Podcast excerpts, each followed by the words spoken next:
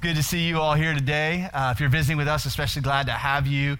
Uh, we'd love to get to meet you after the service. If you have time to come up, introduce yourself, and hear how God has led you to Solid Rock, answer any questions you have. Uh, but just super grateful to be a part of a church where God is working so powerfully. Um, we, um, we, we know God is working by faith. Uh, in ways that we can't see behind the scenes, below the surface, in the depths of who we are. Uh, but it's also exciting when we get to see God's tangible work happening. And um, today we've had four baptisms uh, two in the first service, two in the second service. Last week we had baptisms. We got a couple more coming up. Uh, to date, I think we've got had twice as many baptisms already than we had all last year. And so you can just see uh, the tangible hand of God moving in our church and in the lives of our people, um, both young and old. And so it's so exciting to be a part of that. Um, if you're visiting with us again, love to love to answer questions about the church. If you're looking for a church home, um, love for you to consider making Solid Rock your church home. Uh, we're going to be in Exodus uh, chapter 3 in just a moment. Uh, second book in your Bible is Exodus. We'll be in chapter 3. Um, a couple things I want to just share on the front end. One, um, as I've, I've, shared before, when I first became a Christian, um, I had a lot of people telling me, you need to read the Bible. And so, as a young teenager, I would try to read the Bible. I would start in Genesis and try to read through, and I would get lost and confused. And, and, and to be honest with you, most of the Old Testament was somewhat foreign to me. I struggled to see what these stories had to do with my life. Now, the New Testament, um, I, could, I could more clearly understand. So, for like the first 10 years of my Christian journey, I would gravitate towards the New Testament. If I was de- reading the Bible devotionally or in my personal time, I would read the New Testament. And the problems that I was having, one, I was opening the Bible looking for the wrong characters. I was looking for me and didn't realize the Bible was actually about somebody else, about God Himself. But number two, I didn't realize this amazing story that God is telling through the Old Testament and how all the little stories about the different characters, Noah and Jonah and Abraham, and as we'll see today, Moses, are all really small parts of this bigger story being told.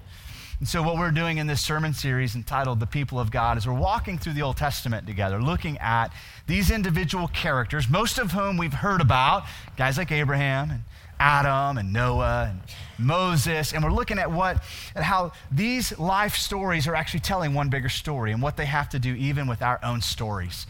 Uh, today, we're going to be looking at Moses, and so the big story so far. Um, just a few weeks ago, we were looking at Abraham. God made a promise to Abraham in Genesis 12. Uh, Abraham, I'm going to bless you. I'm going to bless your family, and you guys are going to become a huge nation. And uh, through uh, your descendants, I'm going to bless all other nations. And so then from Genesis 12 forward, the Bible's tracking that story, that promise being fulfilled. So Abraham has Isaac, Isaac has Jacob, Jacob has 12 sons. We looked at Joseph last week. Uh, but we saw through Joseph's story how God's sovereign hand over Joseph used what was intended as evil against him for the good of all people.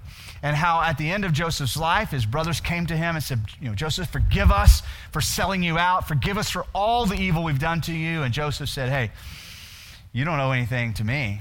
What you've intended as evil against me, God has intended it for good. And so through Joseph's life, we saw that, that Joseph's life really wasn't his and that his story wasn't his because he was looking at the big picture of what God was doing. Well, as God's plan unfolded, uh, this family of Abraham hasn't become a huge nation yet. Uh, matter of fact, they're just a little over 70 people there in Egypt. And so they settle there and they begin to multiply and grow, and one generation uh, gives way to the next generation. And then when we get to the book of Exodus, the fa- they're still there. We read that Pharaoh um, has passed away and a new Pharaoh has taken charge who knows not Joseph.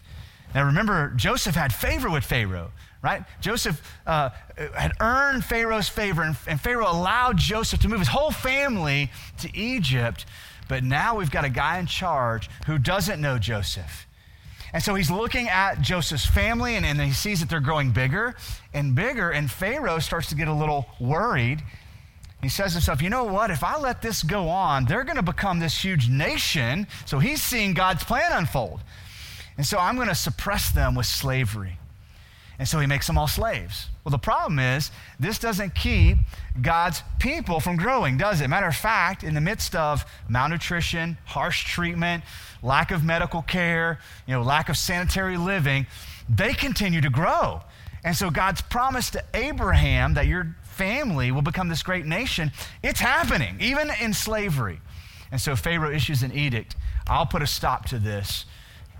He says, Every son born to this family, this people group, will be put to death.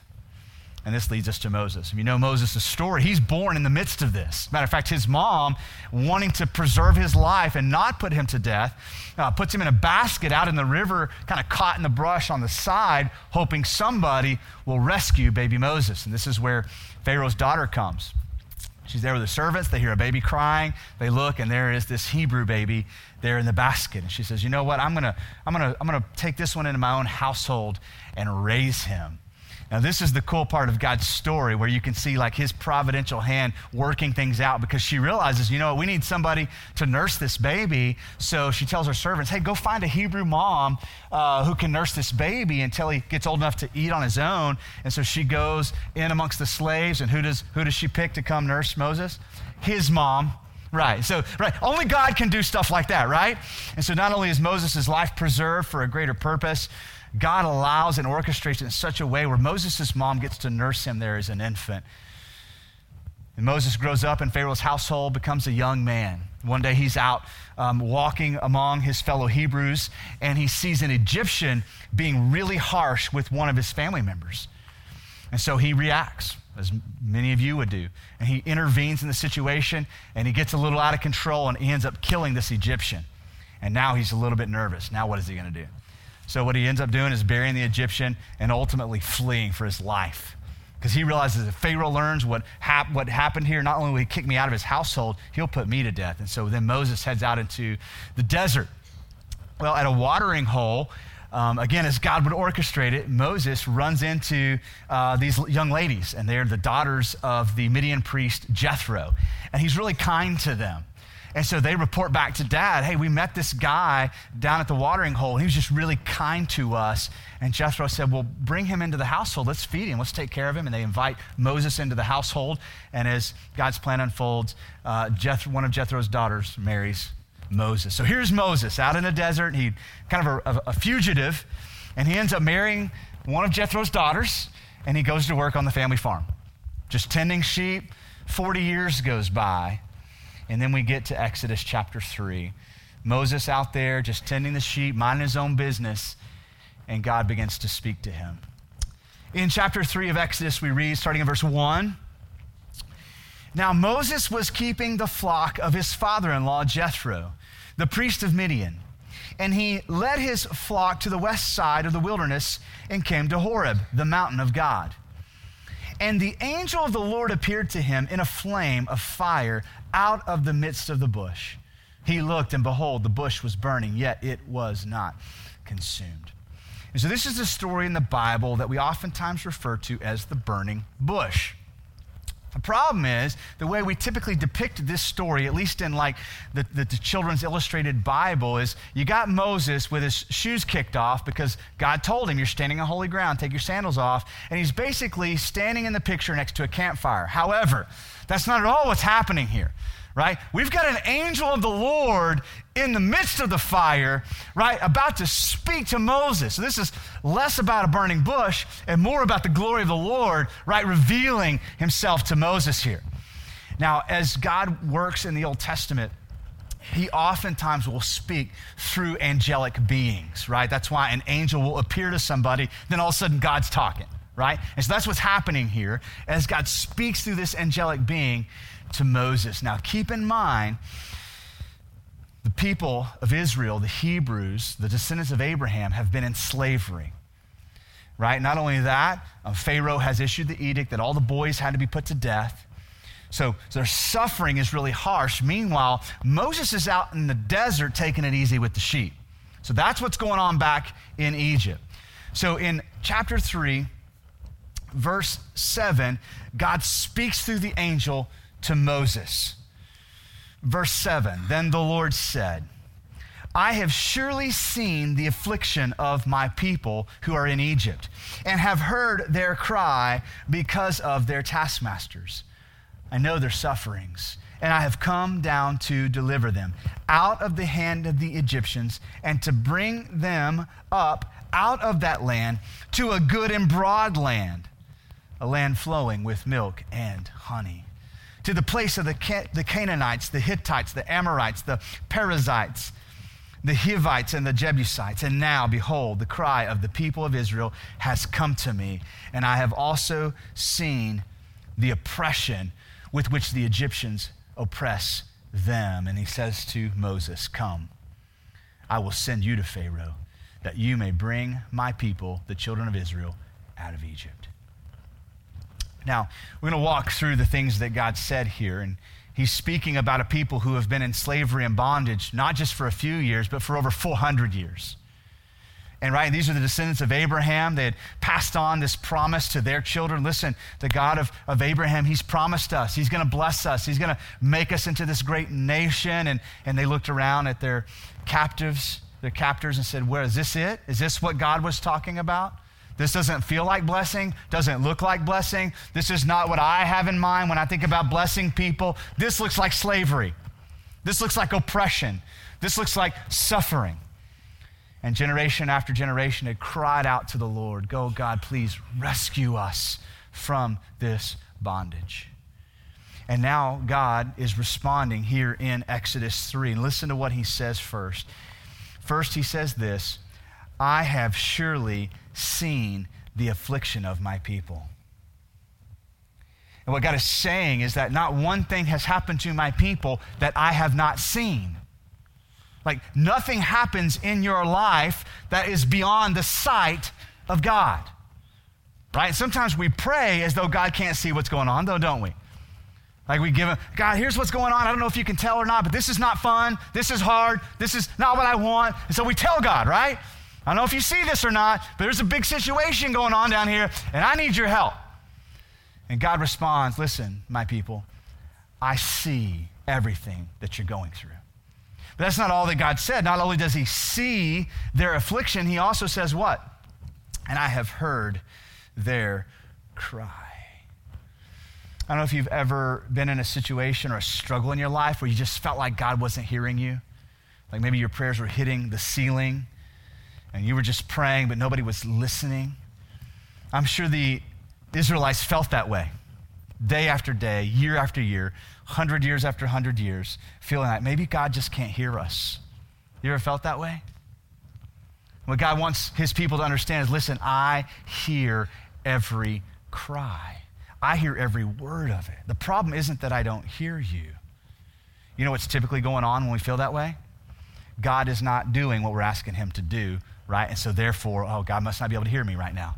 My prayers must be hitting the ceiling and come back. Because if he could hear me, he would do this. If he could hear me, he would work this out the way I'm asking him to work this out. So maybe God can't hear me. And God is saying to his people, I hear every last cry for help. Right? My ears are never beyond the ability to hear your prayers. And then what he says is remarkable. He says to Moses, Listen, I actually know their sufferings. Now, this word know is not just the idea of like having knowledge of it. It's not, God's not saying, hey, I know a lot about what's been happening. I know how many years they've been there. I know how many people have died at the hands of Pharaoh. I know about all the babies. This word know, to know, is the same word used in Genesis 4 1 that describes Adam knew Eve and she conceived. This is the idea of intimately knowing somebody knowing something, right? That connection between two beings. It's the idea in 1 Corinthians 12 where Paul talks about the church this way. He says, Listen, church, this is what it should look like. When one of you rejoices, we should all rejoice. But when one of you suffers, we should all suffer with them. Right? This idea that I know, I don't just know about what you're going through, I know it. So, what God is saying is, listen, I, I know the sufferings. I know the pain level. I know what you've been through. I know what you're feeling. I feel it too. Which then brings us to a dilemma, doesn't it? If God sees everything that has happened, and God has heard every prayer, and He even knows just how bad things are, then why hasn't He acted? Why hasn't He changed the circumstances. Have you ever wondered that? Uh, maybe about your own life? Why am I here, God? If you see, if you hear, if you know, why aren't you acting? And so that leaves us with just a few options, doesn't it? Right? Like either A, God is a merciless God. He doesn't care. He sees it, he knows it, meh, just doesn't care. Or he does care, but he's not all powerful. So he sees what you're going through and he just wishes he could figure out how to fix it, but he can't. Right? He's, he's hoping somebody like Moses will come along and help him fix what's going on. Or, so either God is merciless, or he's powerless, or he's actually good and all powerful, but at the same time, he's all knowing. He can see the end before the beginning. He actually knows what is best for you. Not just what's good for you, but what is best. So we saw that last week with Joseph's story where Joseph says, Hey, what was intended for evil, God intended it for what? For good. We need to understand that when God calls something good, his standard of good is way better than our standard of good. That's the word he uses to describe creation before the fall. When each, at the end of each day of, of creation, he says, This is good, meaning what? It's right, it's perfect, it's complete. And at the end of creating, he says, What? It's very good right? And so when God takes what is intended for evil in our lives and turns it into good, it's not just meh good, right? It's the greatest good, right? There's not a greater good, right? So it wasn't that God just stepped into Joseph's life like, well, you know what? Let's make lemonade out of all these lemons. Let's just take a bad situation and make it less bad. No, what, what is being spoken about there is God saying, you know what? I'm going to do something better in your life than had this never happened. The greater good. And so this is the God who is now speaking to Moses, who says, I see what you're going through. I hear every cry of mercy for mercy, and I know your afflictions. And then God responds. In verse 8, he says, What? I have come down to deliver them. Now, this is the news that the nation of Israel had been waiting to hear for over 400 years, isn't it? Finally, you're gonna, you're to rescue us. But I want to break this into two parts because we, if we're not careful, we'll miss it. The first part of this is God saying, What? I'm coming down. I'm to give you my presence. I'm to give you my nearness. I'm to come near to you. Even before I deliver you and I rescue you, I am giving you my presence. One of the problems we have in modern day Christianity is we have too far small view of who God is. Okay? That's one of our problems. Right? We would, we would rather him be like our, one of our buddies, right? But, but we fail to see the God of the Bible of infinite worth, infinite value. Did you know? Let me tell you something that's true. God is worthy to be worshiped by every person in this room, even if he doesn't act. Okay? Now, if that doesn't align with your theology, you have too small a view of God. That's how magnificent he is. He's worthy to be worshiped whether he acts or not. Right? And so, God's greatest gift to you is not healing you from cancer. Okay? It's not putting your marriage back together. Those are all great things. God's greatest gift to you is Himself. That's the thing of highest value in the universe. And God says, Listen, I'm going to offer myself to you. And listen, there are some seasons in life where that's all God gives us. And it's enough. This is what the Apostle Paul is writing about, where he's talking about his thorn in the flesh. He's like, Man, I had this, this thorn in my flesh, this messenger from Satan. I prayed to God three times, get that junk out of here. And what was God's response to, to, to Paul? My grace is sufficient to, for you. For right now, Paul, my grace will be enough. I hear your cry. I see what you're going through. I know how bad it feels, Paul. I know that it's a torment. But for right now, my grace is sufficient for you. Now, we don't know when God removed that thorn from Paul's flesh. We know it at least happened at his death. If it happened between them, we don't know. But as long as that thorn was in the flesh, whatever that was that was tormenting Paul, we do know this that the, presence of Jesus sustained him and was enough. And so, so, right, so even before God delivers these people from bondage and slavery, God is still good, right? He's still providing his presence. And in his sovereign knowledge, he looks ahead, and rather than responding to the moment and the circumstances, God looks at the bigger story of redemption, right? And he does allow suffering to linger. But now God is saying, Here, it's time for me to act. Get ready.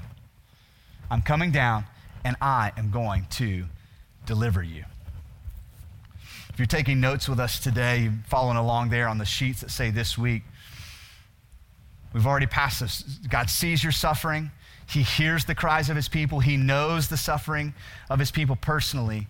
And God responds to suffering with his presence every time.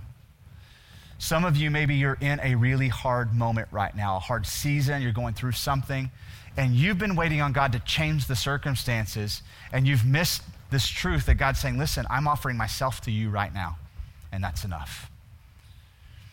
Maybe it's something subtle. Maybe it's just lingering struggle with like depression or anxiety, or, you know, maybe it's just some kind of turmoil going on at work, and you're like, hey, it's not as big as slavery, but, you know, I just, I'm, I'm, we're going through something right now, and God says, listen, my, my presence is enough.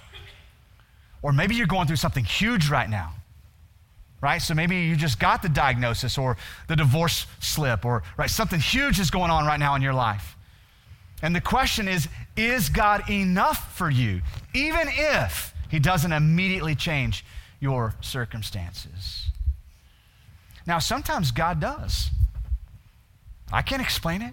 Why? Because I don't know. I was just sharing with our other services. We've got a, a gentleman in our church right now. He helps lead our fifth through eighth grade ministry. His name's Bobby Doctor baptized one of our students in the last service. God's just working through that ministry. But what you probably don't know is over the last four weeks, he's been under the cloud of this cancer diagnosis. And it was, hey, this, this could be terminal. This could, you you only, may only have this long to live. And so for three or four weeks, he's just in limbo, waiting on biopsies, waiting on scans, waiting on this. All the while, just trying to believe and trust that God is good. That even if it ends in, in, in, in, in, his body dying to this cancer. God is still good and praying, and we're praying. And then last Friday, he goes into the doctor, and they did this big biopsy. And it's one of those stories. Doctor's like, listen, come here. I, I can't explain this. The doctor said to him, she said, Bobby, what you have in your body, I've never seen it not be cancer in all of my practice. Right? From a, from a secular perspective, this is clearly a miracle. God does that sometimes, right? He can do it every time, right? But at times, He leaves the affliction for a season. Why? Because it leads to something better. Not something mediocre, not something second rate, something actually better. You see how that makes God good?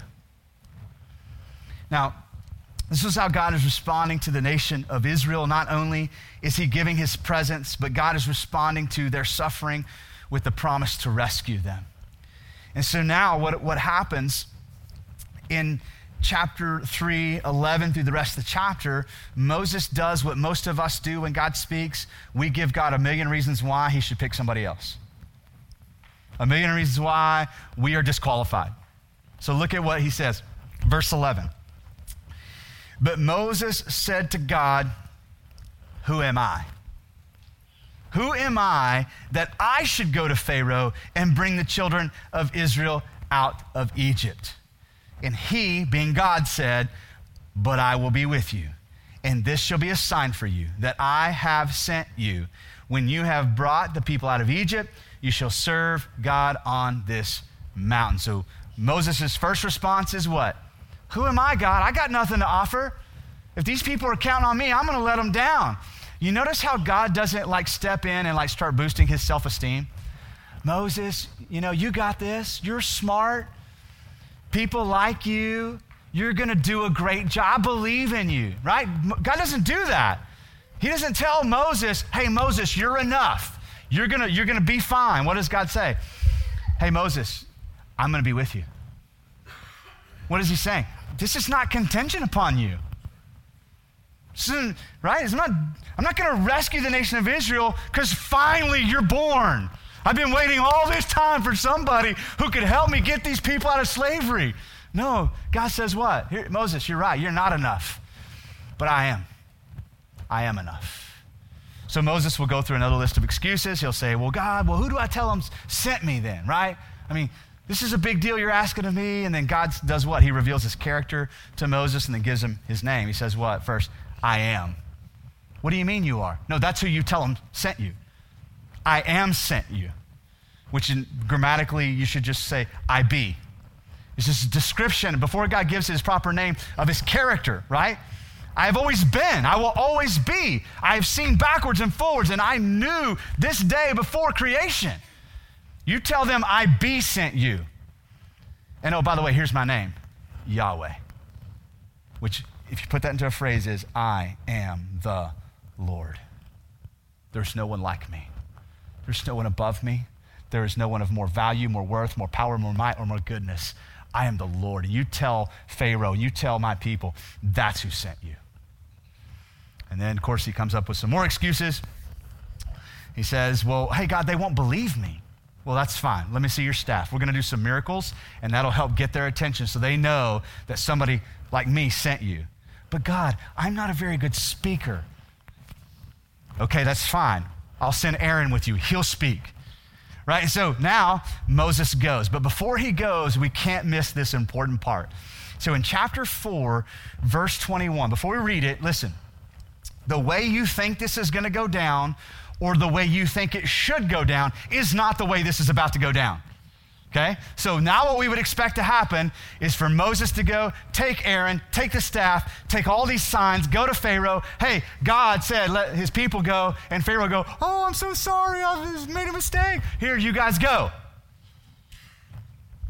But, but look at verse 21 with me, please. Look at this with me. Exodus 4 21, and the Lord said to Moses, When you go, when you go back to Egypt, see that you do before Pharaoh all the miracles that I have put in your power. But I will harden his heart so that he will not let the people go. What? Yeah. I want you to go. Here's what you're going to do. Aaron's going with you. Here's all your signs. But oh, by the way, it's not going to work. This is a lousy plan, right? This is not the way we think that God's rescue should go, is it? How often does God's rescue in your life go the way that you think it should go? Almost never, right? But we have to remember God is looking at the big picture here. And He wants to make sure that His people and Pharaoh understand who it is who is rescuing here. This is not up to Pharaoh. It's not up to Moses. This is, I am the Lord. And so now in chapter 6, so Moses goes with Aaron before Pharaoh. Hey, Pharaoh, um, God, I don't know if you know him or not. He's pretty cool. He said, let his people go. Here's some signs and some powerful things he gave. And so here's what ends up happening Pharaoh bows up. And now it becomes Pharaoh against the God of Abraham, Isaac, and Jacob. And basically, Pharaoh calls the bluff of God and says, You know what? Let's see what God does when I turn up the heat on the suffering. So before it gets better, it actually gets worse. The oppression that was already there now becomes harder. And Pharaoh turns up the heat of the suffering and says, Let's just see how big your God is if he's really going to rescue you. And so, and then in chapter six, Moses goes back to God God, it didn't work. Everybody's mad at me. Pharaoh's mad. He made it worse. Why did you even say this didn't work? Remember, God told him it wasn't going to work, right? Okay. So he comes back to God, and then in chapter six, God responds. And this is the most powerful part of this section of God's story, I believe. Verse 1 of chapter 6 But the Lord said to Moses, now you shall see what I will do. Now you shall see what I will do to Pharaoh. For with a strong hand he will send them out, and with a strong hand he will drive them out of his land. You hear God's voice there? Now it's time for everybody to see what I'm going to do. You're right, it didn't work, Moses. Why? Because you're not a hero. You're not a savior. You're not a rescuer. But I am. And now Pharaoh's about to see what I can do. And I love this because now, rather than just passively letting God's people go, did you hear what God said? Hey, it's not going to be like that. Pharaoh is going to be so convinced of who I am, he's going to send them out. He's going to drive them out. He's not going to give them the option to stay. You people leave. Because God says that's what happens when I get involved. That's what it looks like when my mighty hand works. Now you're about to see what I will do. Um, if you, we're going to read verses four through eight. And if you are uh, one of those people who likes to write in your Bible, like you underline important things, circle, like I want you to circle or underline all the I will statements from God. I want you to hear this. This is powerful. So we saw that what Moses did didn't work, and now God is going to speak. He says in verse 4 I also established my covenant with them to give them the land of Canaan, the land in which they lived as sojourners. Moreover, I have heard the groaning of the people of Israel, whom the Egyptians hold as slaves, and I have remembered my covenant. C- can we keep that in mind? Before this nation was ever in slavery, God made a promise. God is not obligated to move because the people cried out. He's obligated to move. Why? Because it's his plan. And so he's reminding the people that he made a promise and a covenant. And look at what he says in verse 6 Say therefore to the people of Israel, I am the Lord. I will bring you out from under the burdens of the Egyptians, and I will deliver you from slavery to them. And I will redeem you with an outstretched arm and with great acts of judgment. I will take you to be what? My people. Nobody else can make you my people. I will make you my people and I will be your God, and you shall know that I am the Lord your God, who has brought you out from under the burdens of the Egyptians. And I will bring you into the land that I swore to give to Abraham, to Isaac, and to Jacob, and I will give it to you for a possession. Why? Because I am the Lord. It's who I am. Now, what a powerful moment in God's redemptive story, isn't it? But it tells us a lot about our own stories, doesn't it? Have you been in a hard situation or a hard season where you cried out to God and you wondered, God, can you see what's happening here? I mean, can you hear my prayers? Do you know how bad things are? How, how, how painful things are? How much I want things to change? And so many times, God's first response is what? Yes, I see what you're going through. And for right now, I'm going to give you my presence. And that's going to be enough for right now. I and I alone know when to change the circumstances. It may be when you die, it may be between now and then.